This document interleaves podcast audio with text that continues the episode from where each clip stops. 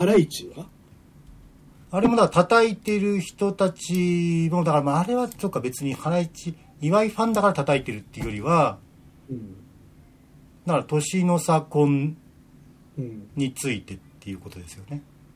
19でしたっけ ?19 歳差19歳と38歳。ああ。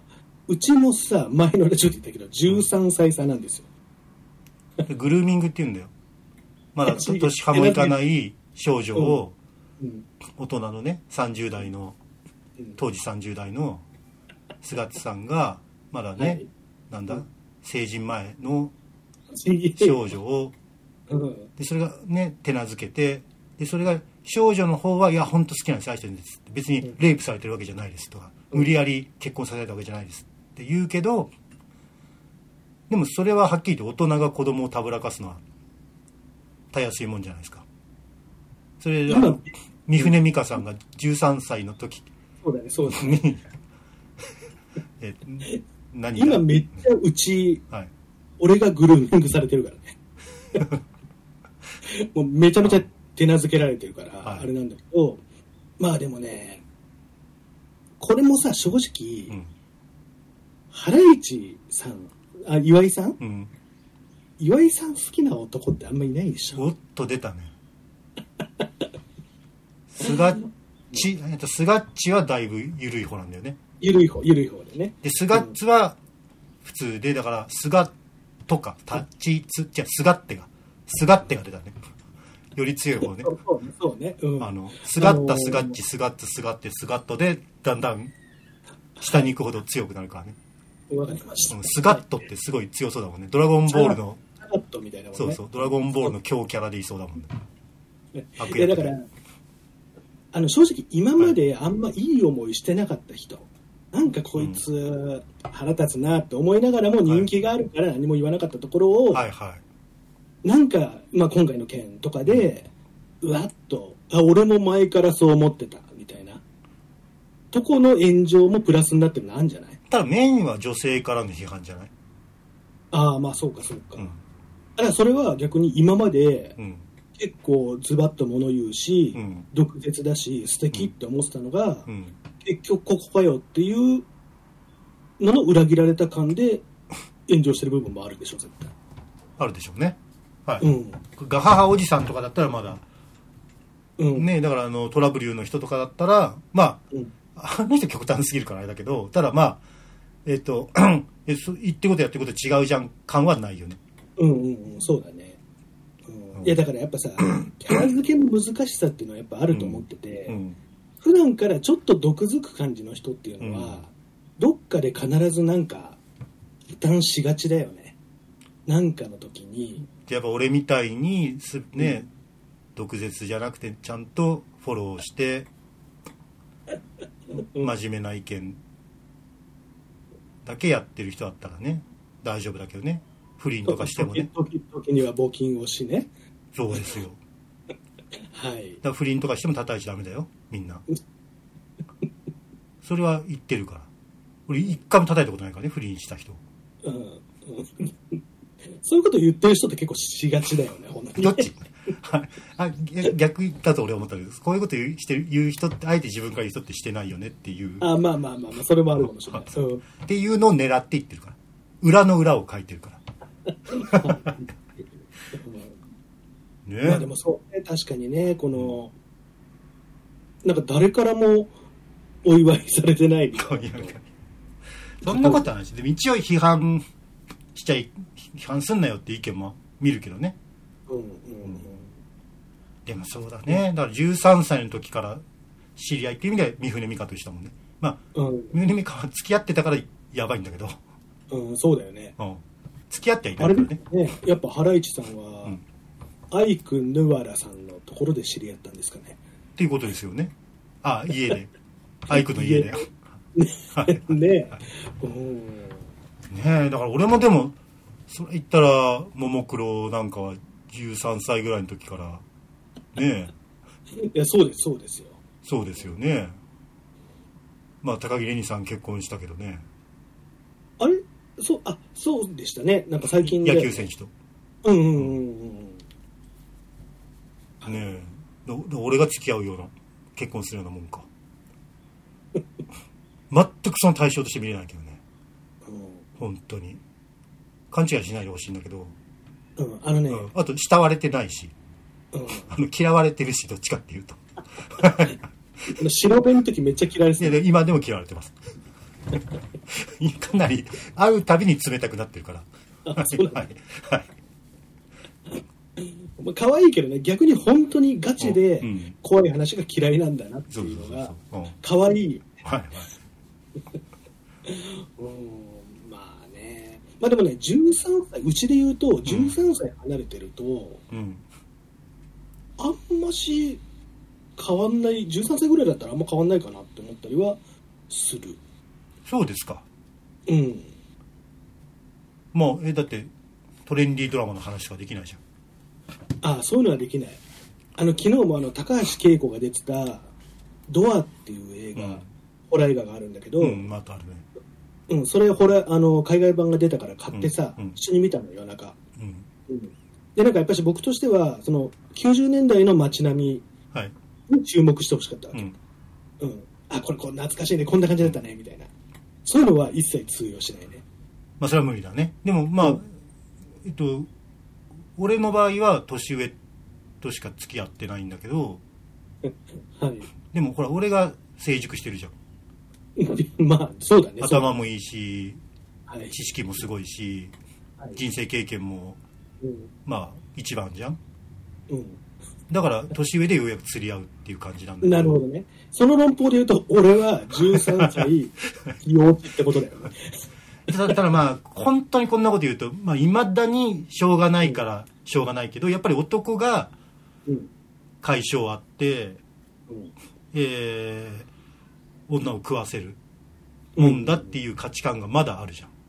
まあありますよね。庇護するもんだって。だから父親と娘の関係的な恋人や夫婦っていうのはうん正直あるじゃん。かなりまあの多数派として、ああえっとうん。半分以上とは言わないけどうん。はっきりとした勢力としてあるじゃん、うん。うん。その逆ってあんまりないじゃん。まあまあ少なくとも俺の周りでは見たことない。母親と息子みたいな夫婦関係。母親と息子みたいな夫婦関係なんですか？誰が？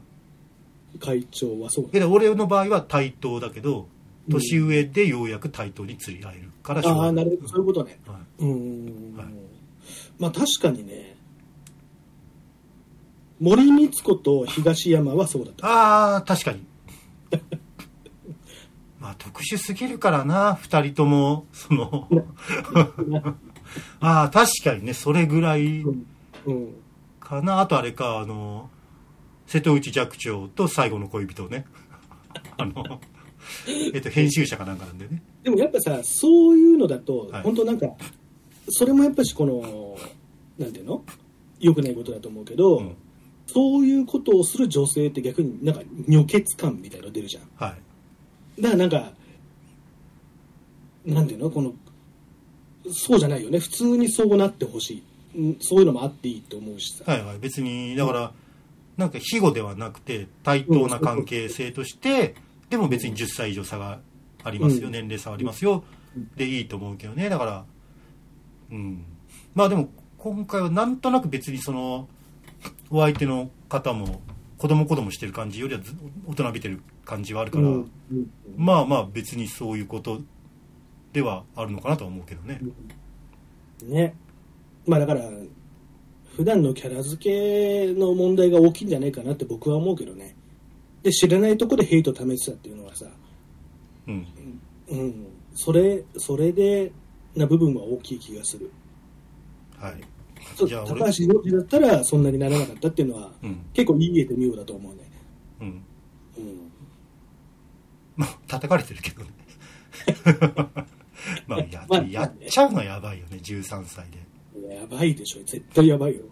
でも逆に言うとそんだけめちゃくちゃやばいことに対して叩かれてないとも取れるよね。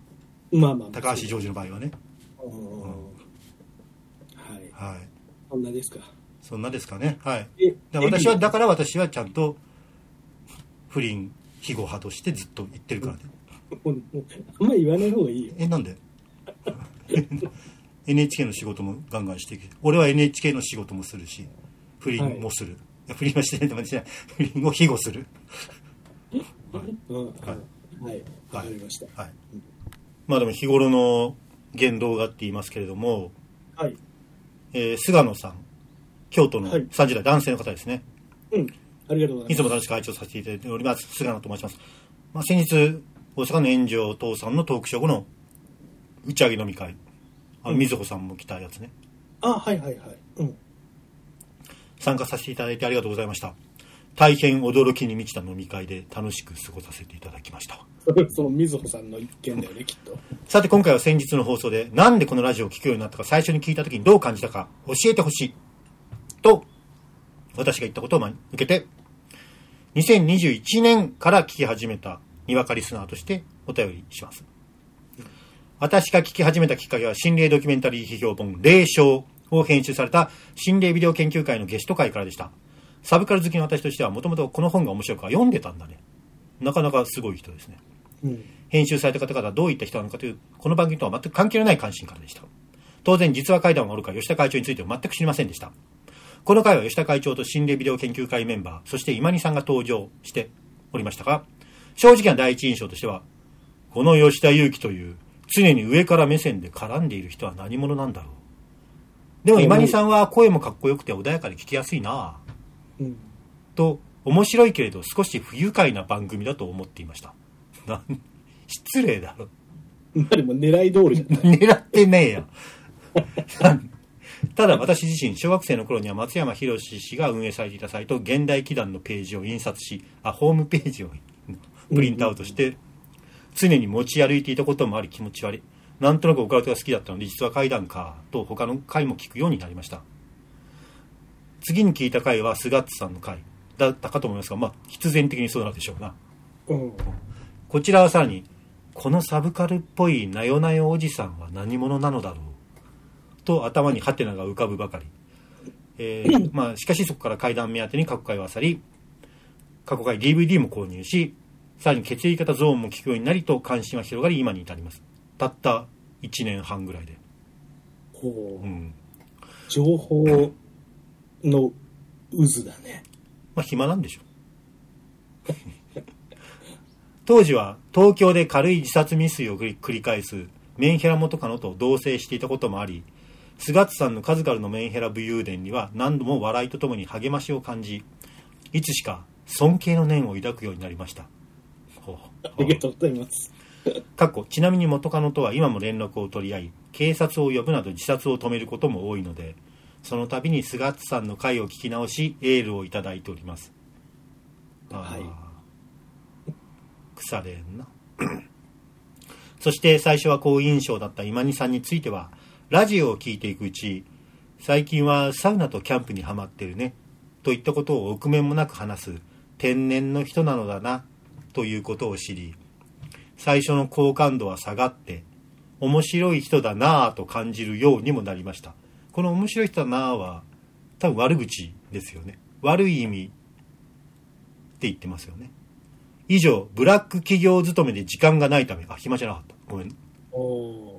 乱文ではありますがラジオをしたきっかけを送ります。寒い季節お体ご自愛くださいませ。ー。はい。はい。警察呼ばれるあるよね。警察呼ばれてけそ自分から呼ぶんでしょ？自殺を止めるためによ、だからそういうことあるよね。あるんですか？あるあるなんだまああんま言ってないですけどね。いまだに？はいはいはい。まあありましたありました。うんまあまあ命のダイヤル代わりになっているとね。うん。んどうしたんですか？いやいや口数が少なくなりましたけどはい。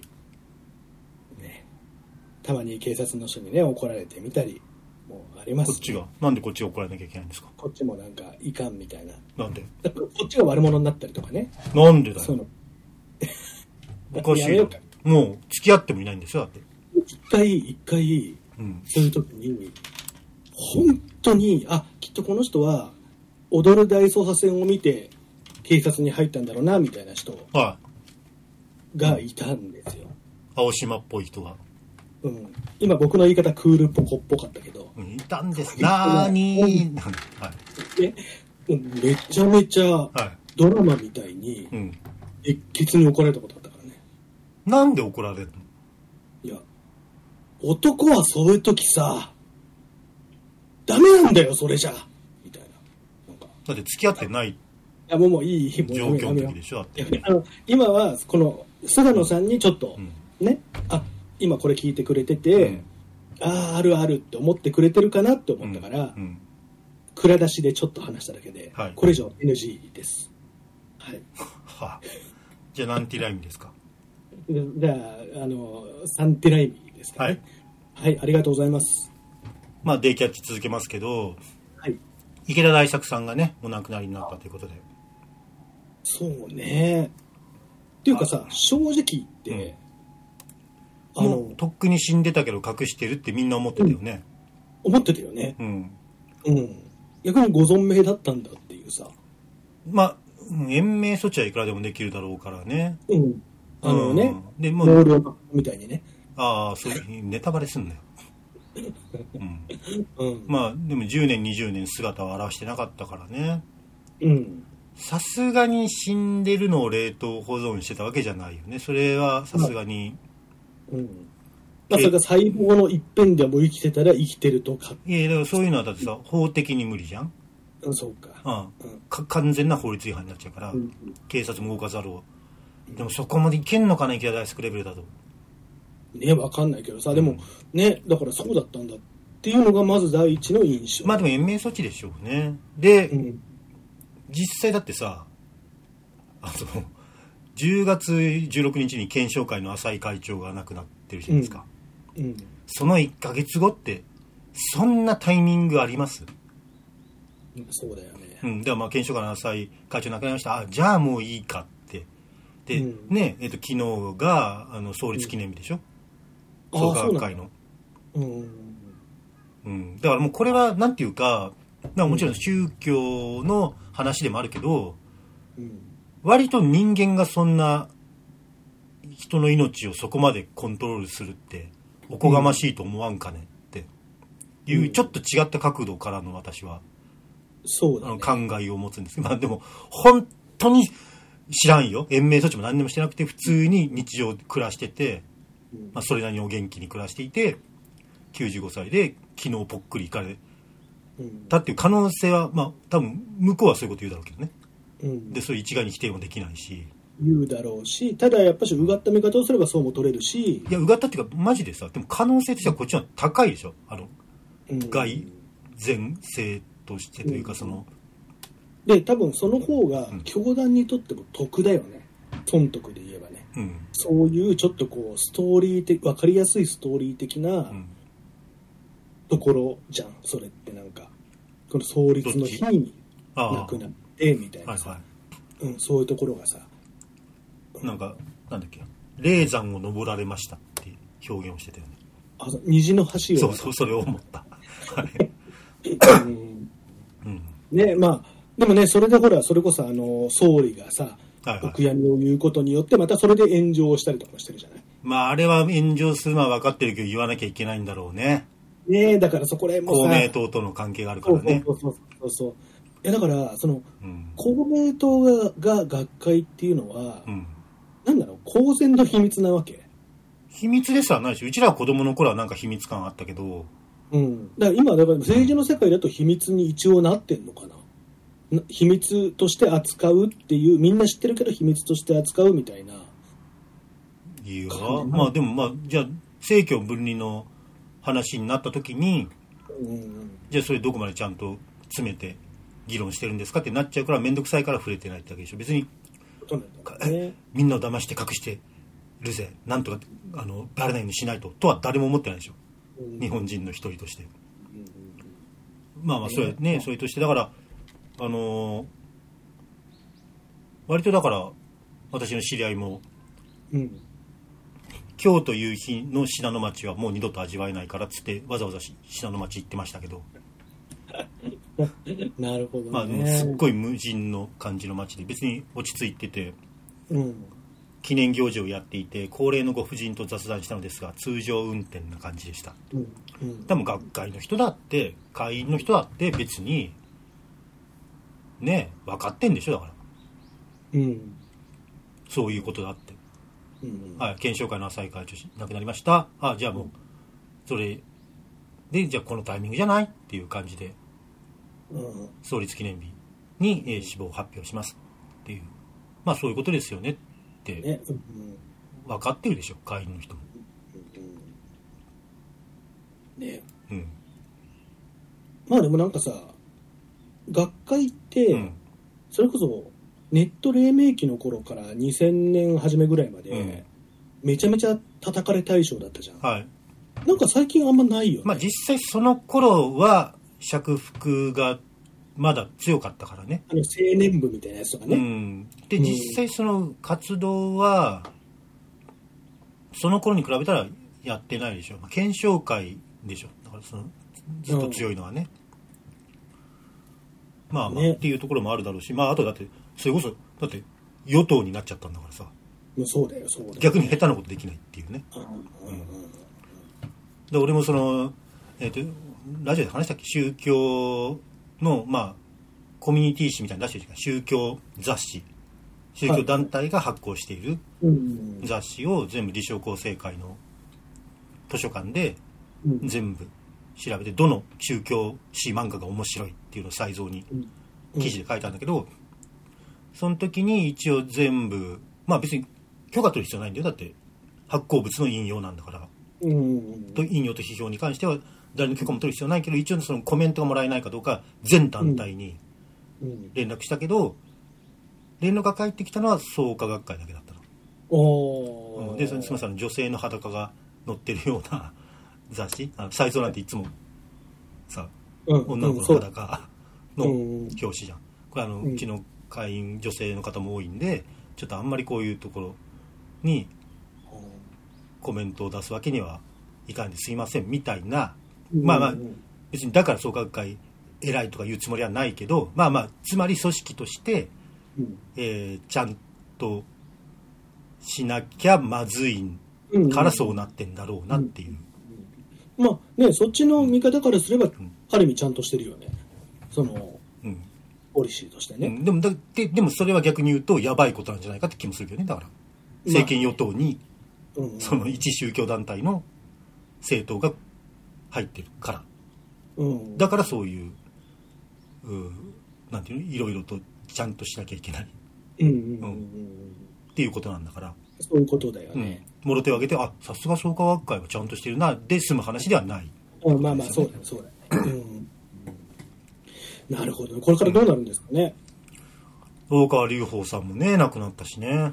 おそうよそうよ。ちょっとほんとすごいよね。ここのところの亡くなりが菅も死んだし。ファンもね。なんで笑うの？笑うなよ。ねいやだからそれこそさうん。あのー菅さんも、ほら前回ねあの桜井さんが亡くなあっった時ちゃんとね。お王権がさ、うん。あのーで進行があったけど菅さんも、うん当時大月健二さんがうん「オールナイトニッポン」やってた時にあちょうどそんなタイミングだもんな。うん、あの俺は爽やかな歌が大っ嫌いで、うん。カンみたいなやつが嫌いだみたいなこと言ってたの、うんうん。そしたらそれこそあのガオガオを呼ぶかみたいな感じで、うん。あのカンさんがね来てくれたんだよねうん。ゲストうんうに、ん。でなんかその印象がすごいあるからそれどういう感じで話してたの？いやなんか意外に暗いねみたいなああカンさん意外に暗いじゃんみうんたいな感じで、うん結果的になんかちょっと仲良くでもないけどうん。するみたいな感じの結びなんだけどさ。だけどなんかねそういう感じでちょっとノリがいい人なんだなって思ったりとかはしてたからさ。やっぱしなんかね世代的にも思うところはあるよね。うん。だから亡くなる人が多すぎるよね。なんか若いしね。まあそう。池田会長とね浅野会長はまあ別にうん普通に90代だからあれだけど。うんうん。あっちゃんもね菅さんも若いからね。そうよ本当にね。怖いわ怖いわパイオーツ・オブ・エウリアム30代男性あ静岡、はい。派遣社員の方から。はい。吉田会長菅田さん裏口ビーキのリスナーの皆さん。こんにちはパイオーツ・オブ・エウリアンです。裏富士はみんなそんな好きじゃないですよ。裏富士って自分で言ってるからねあ違う違う。裏富士って言って山梨の側のことで静岡のやつが裏富士って言ってるの、うん、そうそう。あだから正当ないか正当？まあはいはい。私パイオーツは心霊現象に興味があって階段を見聞きすることを趣味としているんですが自分自身で話せるものは人間の所業に起因するいわゆる人コアしか持ち合わせていません。なので吉田会長の執筆活動の足しになる階段を提供できず心苦しいです。今回紹介する話もそんな一コア。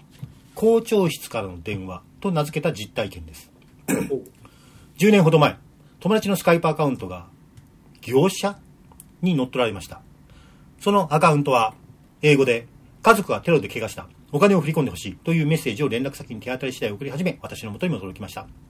当時私は相当暇人だったのかそれにそれは友達のアカウントだ。返還したまえと何度もメッセージを送信しました。あもうストレートにうん。言ったわけね。そのうち生身の人間が打ったと思われる返信が何回か来るようになり面白くなってアカウントを返せと送信し続けていました。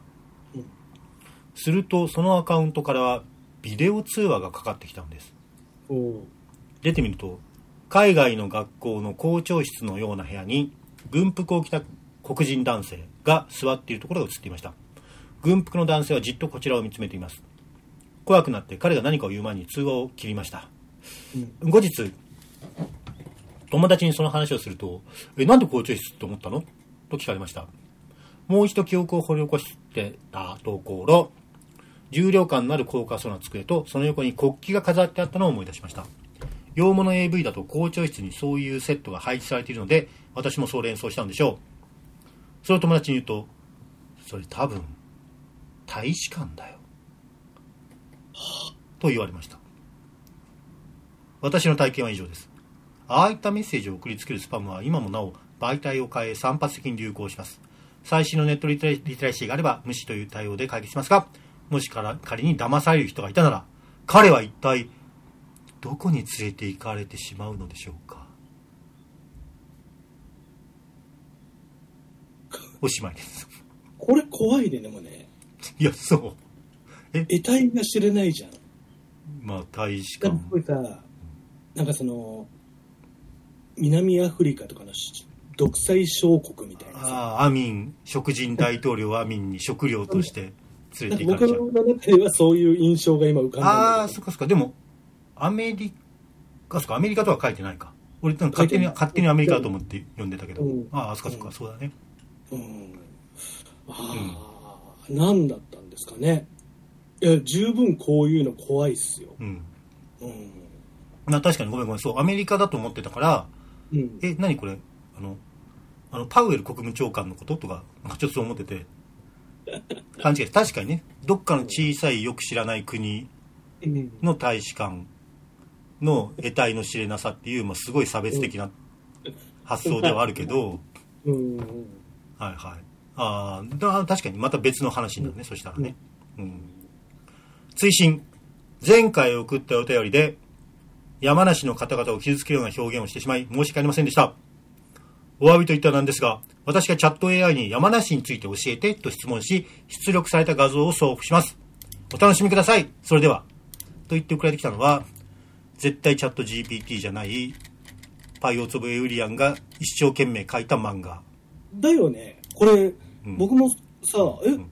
AI ってこんなファジーな感じの漫画描けるんだ ないないない。だからもう一流のギャグですよ。パイオーツ・オブ・エウリアンが必死に考えたギャグです。でもだとしたら俺結構パイレーツ・オブ・エウリアンさんのパイオーツ・オブ・エウリアンね。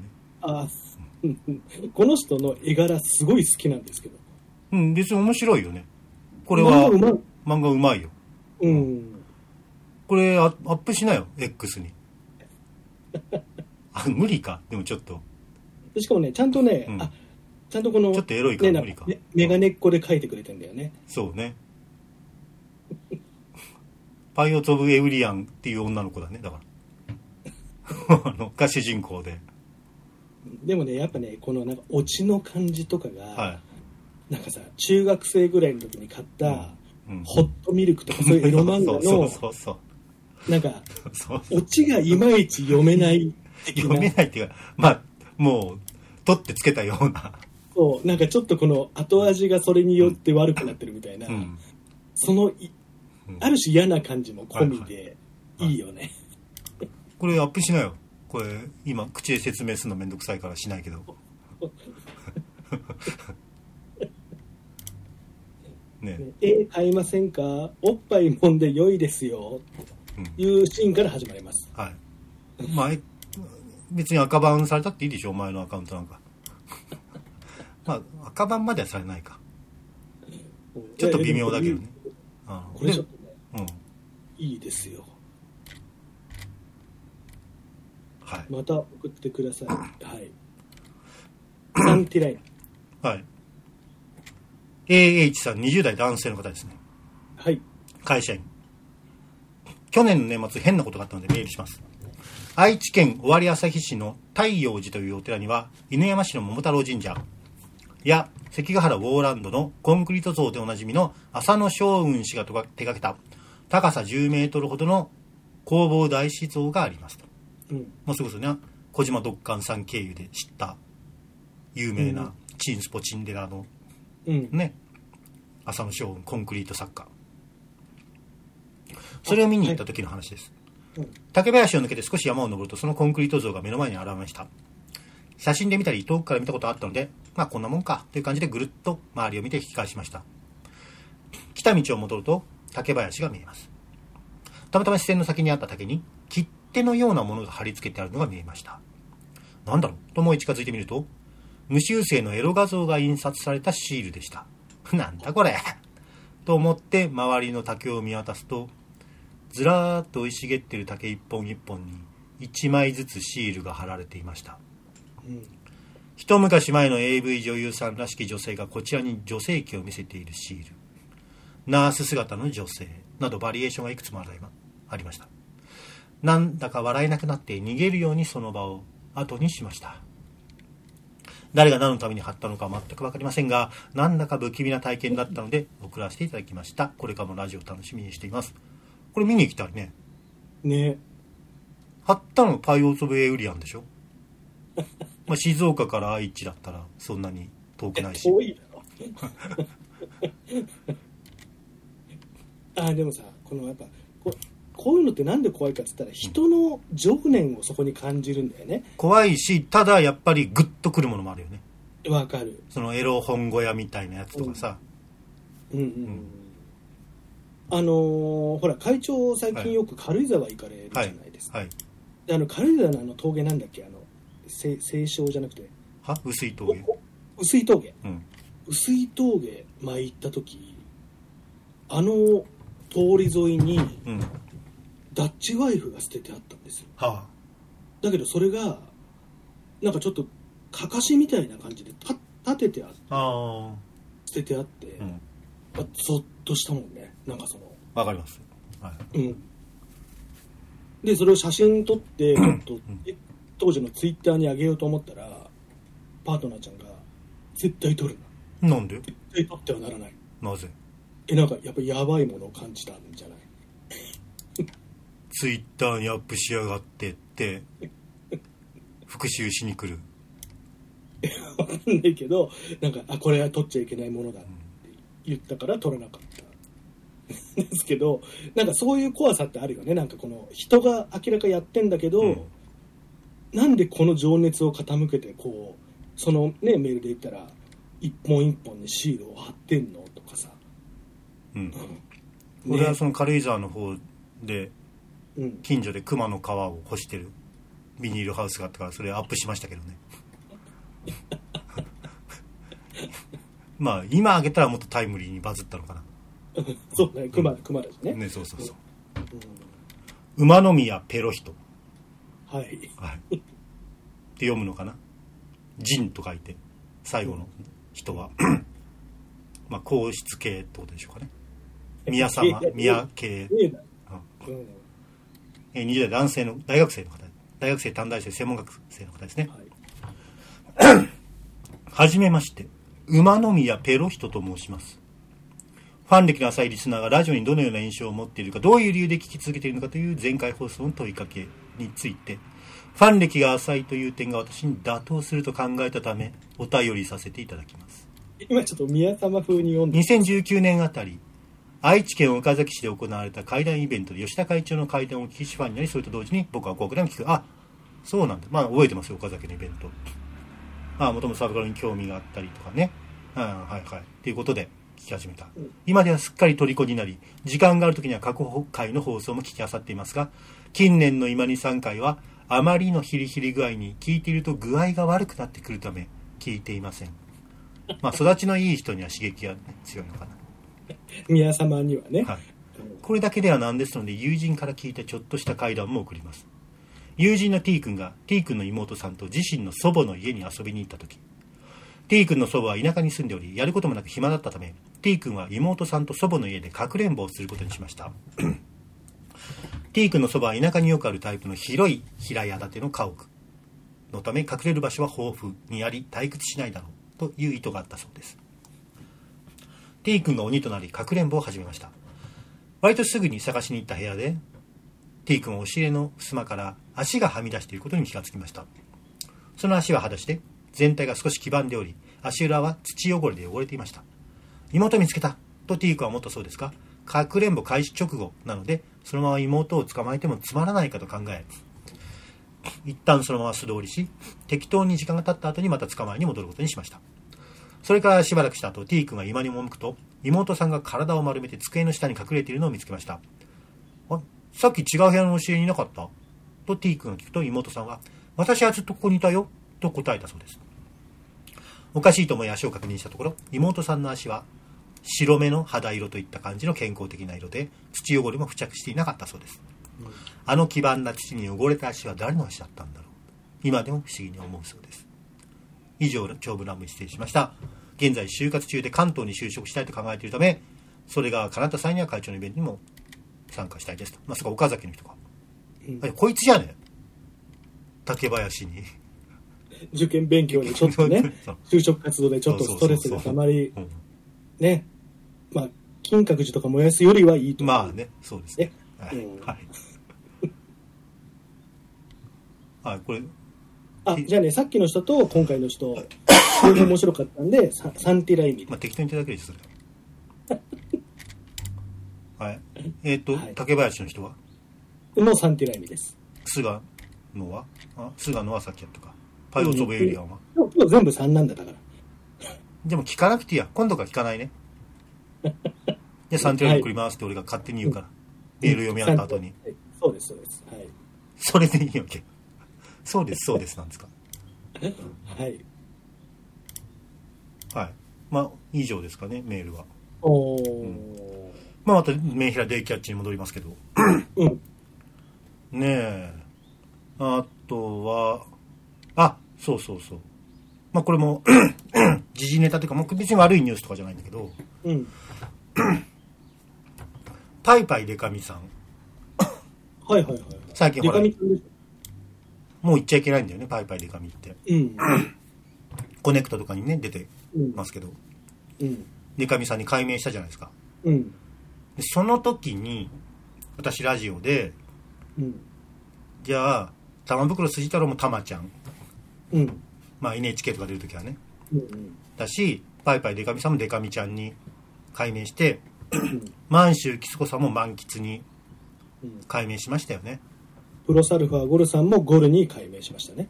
やっぱりみんな偉くなってくるとねそういうコンプライアンスに 違反しないようにはい。なるんで俺は逆にクリトリスナメールって名前に改名しようか。言ってた言ってた。覚えてますよね？言ってた言ってた。うん。パンクでかっこいいでしょ？ちょっと清志郎風味あるよね。ああタイマーズって。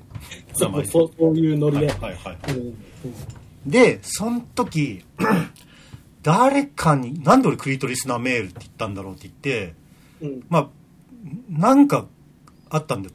単純にクリトリス舐めるっていうだけじゃなくてうん。クンニってだけじゃなくてね。うん。うん。なんでって思って数日前に気づきました。これラジオメモ見て読んでんだけど、うんクリストフ・ルメールから来てんだねあ 絶対わかんないでしょクリトリス・ナメールです？よろしくお願いします。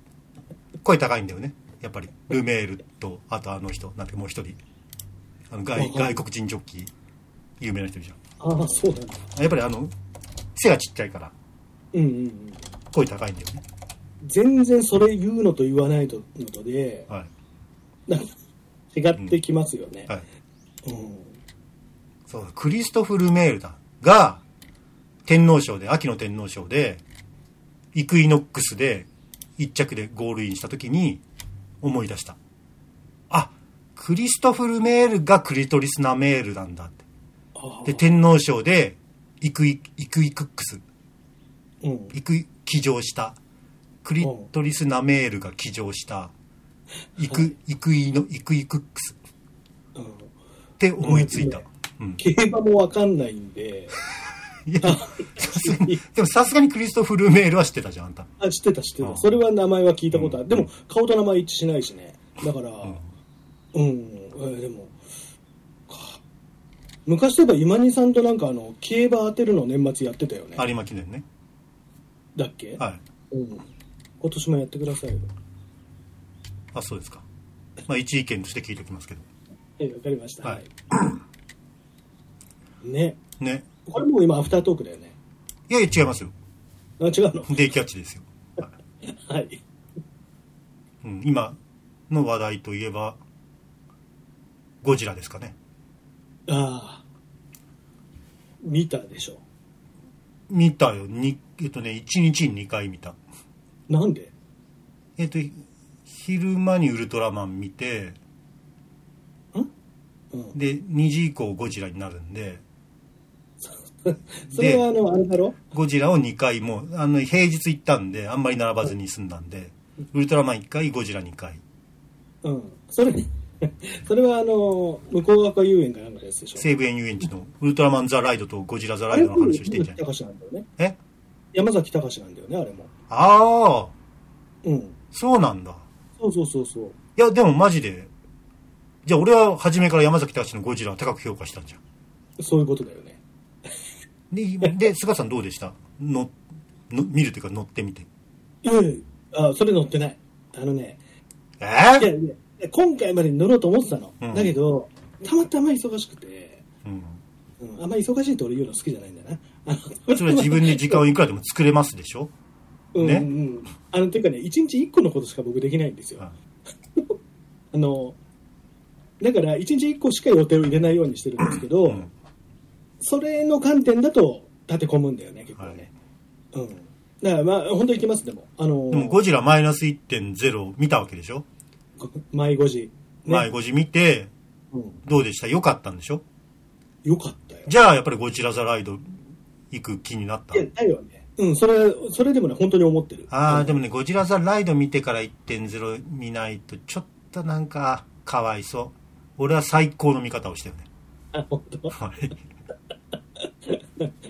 まあまあまあ、はい。まあでも否定しないよそれは別に、はい。うんいやでもうん。ちょマイナス1の話ねはい。あれ、なんて言うの？マイマイナス1.0でいいんだよ。マイナス1マイナス1マイナス1。はい。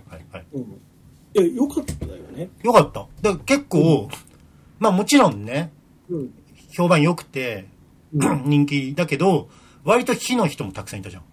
はいはいはいはいうん。だけど、あ、全然いいじゃんって思った。うん普通あのに素直に、え、いい映画だって言っていいよと思うんだけど。うん、そうねめちゃめちゃ否定してる人はあれなんでなんだろまあねただね 否定してる人のこともわかるうか。あのあれって多分、うん。あれ LINE で言ってんだっけ？あのそうそうあのあれって多分あんまり完璧な時代交渉にはなってないんだあ、よもちろんそれはね、だって、あのああれな、あんな東京じゃないもんね、戦後。そうそう。うん。だからあのオールウェイズの時から感じたんだけどああ、はいはいはいあはいはい。はい。の山崎隆の映画って、はい。あのね完璧な例えば60年代を再現するとか、完璧な戦後を再現するじゃなくて、はい。あのね後世の人たち要は現代の僕たちが、昭和の頃ってこうで懐かしかったよねっていう昭和だったり、戦後すぐってこんな感じだったんでしょっていう戦後。だから幻想としての箱庭。そうそれを箱庭として作ってる作家性の人だと思うんだよじゃあまさに「ドラゴンクエスト Your Story」って自分についての映画だったのかな、まあ、僕あれねちゃんと見てない俺も見てないんで。でもなんかソロっぽくない？その観点からすると、あそうそう。だから本当ね、あのーそのノスタルジーうをん。作った人だと思う、だノしスタルジーの体現。うん。で俺も三丁目の夕日もそんなに好きじゃないしドラえもんに至ってはまあちょっと嫌だなって思ってるはいはいはい。立場なんだけどなんかその嫌だみが今回ガラッとそのままうまい方向に作用してたなって気がしますよねそうだね。で、うん。まあ、ゴジラファンからしたらどうなんでしょうねあれは。ゴジラマニアからしたら。俺は別にゴジラマニアでもなんでもないから。うん、えだからその火の、火が多い人のうん。意見の大半としては、うん。やっぱその例えば戦艦この場所にこういないとか、うんうん。なんかそういうことだと思うの。実際のものとねあれして、はいはい。いやうん。高尾がね。そうそうそう。あれは俺も軍事1ミリも詳しくないけどそんなわけねえだろって、うん。ね、思ったけどね。ううん。まあ、あとねあの政治的なとこじゃない？やっぱりそはいの GHQ が出てこないとか、はいはい。なんかそういうのだと思うんだけど、うん。でもやっぱ特撮マニアとしたら、はいはいはい。めちゃめちゃ良かったよ。あ特撮マニアとしてそれはゴジラマニアというよりは特撮マニアとして。うんまあまあゴジラマニアと言っても多分僕はいいと思うんだけど、はい。自分のことはね、はい。うん、あの中盤のさ 銀座のシーン。はい。で結構鳥肌立ったのがあの、はい。音楽もちろん鳥肌なんだけど、はい。あの電車を加えるじゃない？はいはいはい。あのシーンってあの初代ゴジラのスチールの再現なんだよね。ですな。それは私も分かりましたけど、はい、うわって思うよね、はいはいはい。で、まあなんかそういうのとか、はいまあ、初代ゴジラでは、うん。映画ではなかったんだけどスチールではそうあそうそうそうそう、ったね。うん。ねで、まあディザスターシーンは結構すごいじゃないですか結構残酷な、うん、うん。まあ、ただねやっぱりねよく言われてるその海の CG がすごいから、うん。あのーどうこう褒める人もいるんだけど、うん。あのー僕はね正直ね中盤以降ちょっと尻すぼんでったかなとは思った。海の CG が？まあてかもっと都市で戦ってほしかったな。あーあ海ではなくね。うんうんうん。なるほどなるほど。まあまあ。うーん。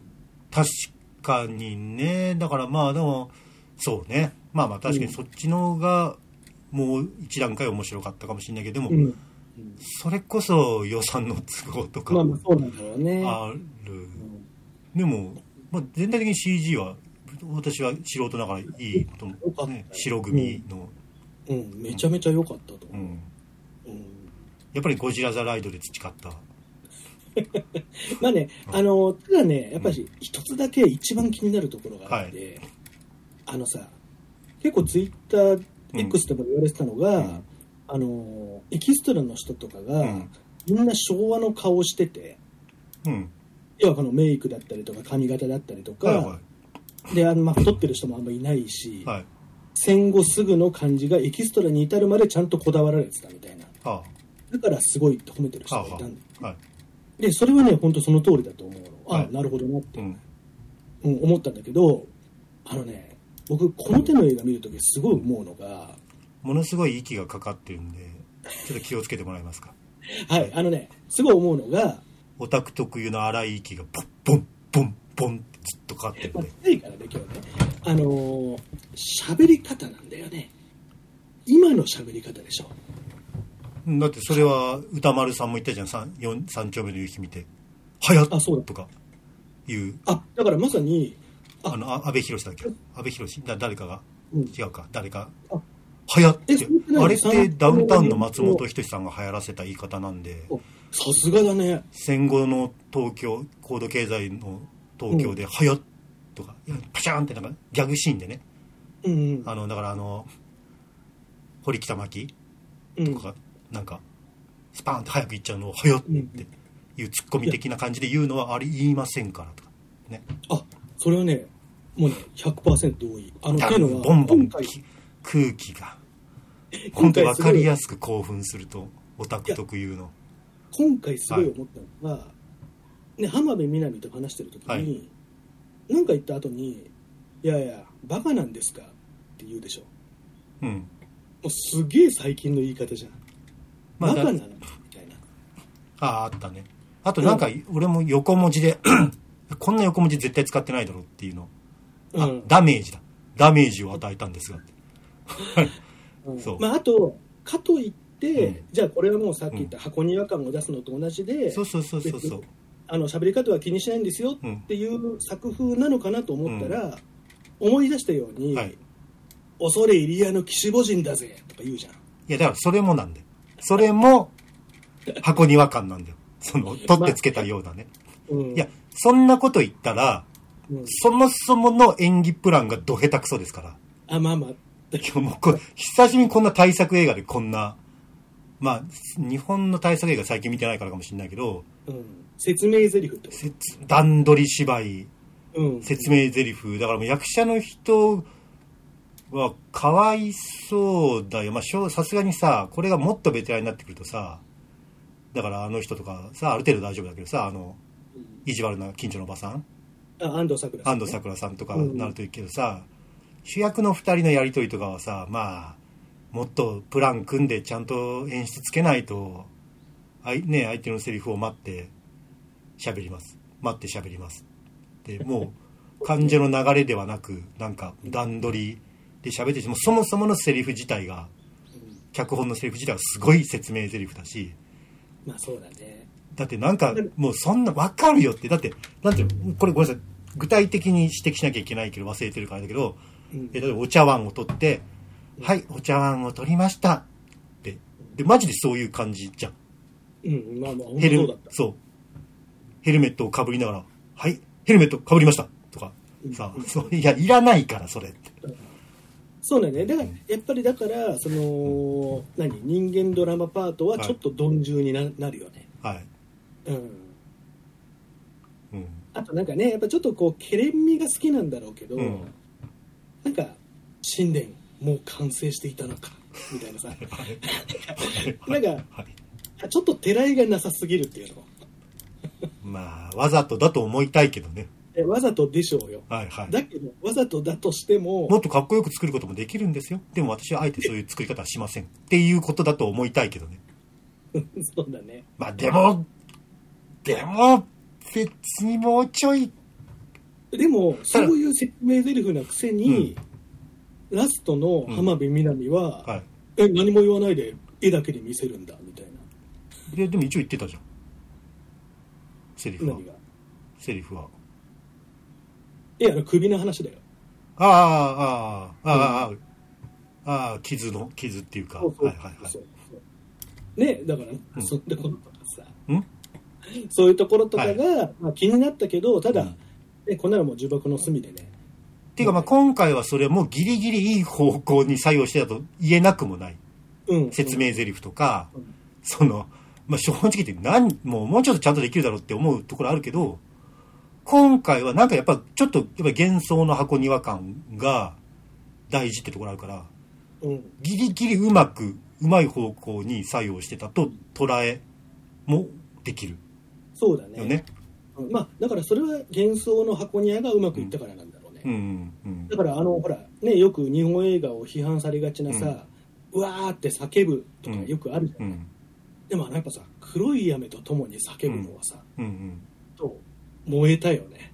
うん。だからいいところ、だからすごくいいところはすごくいいよね、やっぱり。うんうんうん。ね。私まああとそうそうやっぱ今回はテーマとそのもっと物語の構造がやっぱりあの主人公の幻想の箱庭感もあるから、うんうんうん。なんかね北原さん夢落ちじゃないかっつったけど。えどういうこと？どういうこと？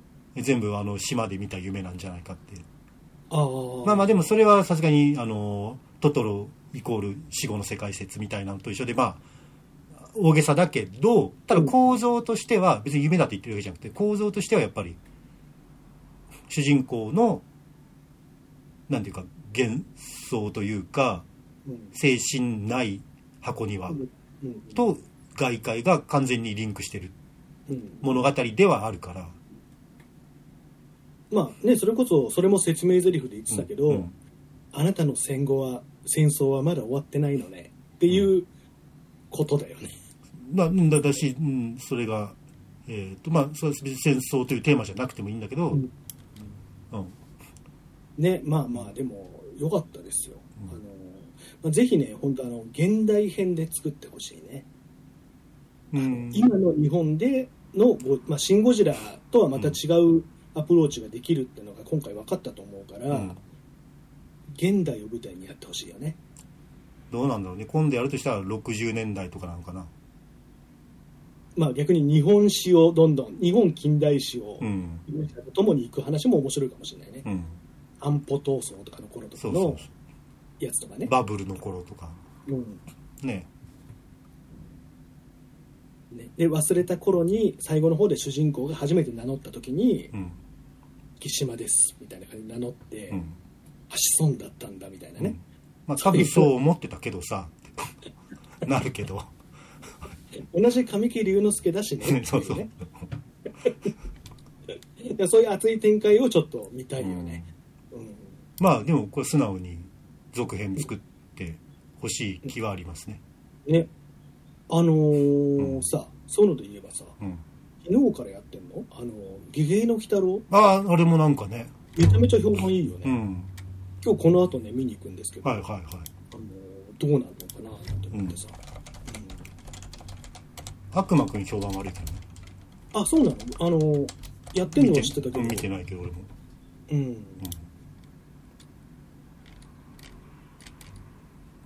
ね。まあでもやっぱああいうさゴジラ映画の、うん。なんていうのかな。人がこう知略を巡らして倒すっていうのが僕は結構好きなんですよ、はいはいそうですね。はい。うんだけどそうじゃないゴジラマニアもいるんだよね。この怪獣プロレス的な人間は全然外野でい。怪獣がひたすらビルを壊しながら戦うまあまあまあ別にそれはそれでまた別ジャンルとしてね、えーうん北村一輝がどんどん怪獣を送り込んできて、ファイナルウォーズね。はいはい。でもあれ良かったけどね、うん。だからあれあれで別別ジャンルとして見れば別にうん。面白いってことでしょ、うん、うん。だけどなんかやっぱしね僕はどちらかといえばその人間がいろいろ動いた方が好きなんでうんはいはいはい。まあ良かったです本当に、ね、歌丸さんは何て言ってたうん。のやってんやってんの？ややってることさ知らない、僕あのもう本当10時にな10時かうん、なってから全然聞かなくなっちゃった、わかりました。はい。はい、っていう感じですかね。まあこれ,、はい。これは言っときたかったという、そうだね、うん、まあゴジラ・ザ・ライドはでもうん。見てあでもねこの前2回連続で見てうん。すげえ酔っ払ったんだけどあのゴジラっていう単語をうん。最後までだ最後の1回しか出さなかったって言ったじゃん。はいはいはい。出してた。あそうなんだ。もったいねえなと思って。そんなさ分かんないわけないから。そういうこれがゴジラとこれがゴジラですって説明しなくてもわか子供幼稚園児ですら分かるから。うんうん。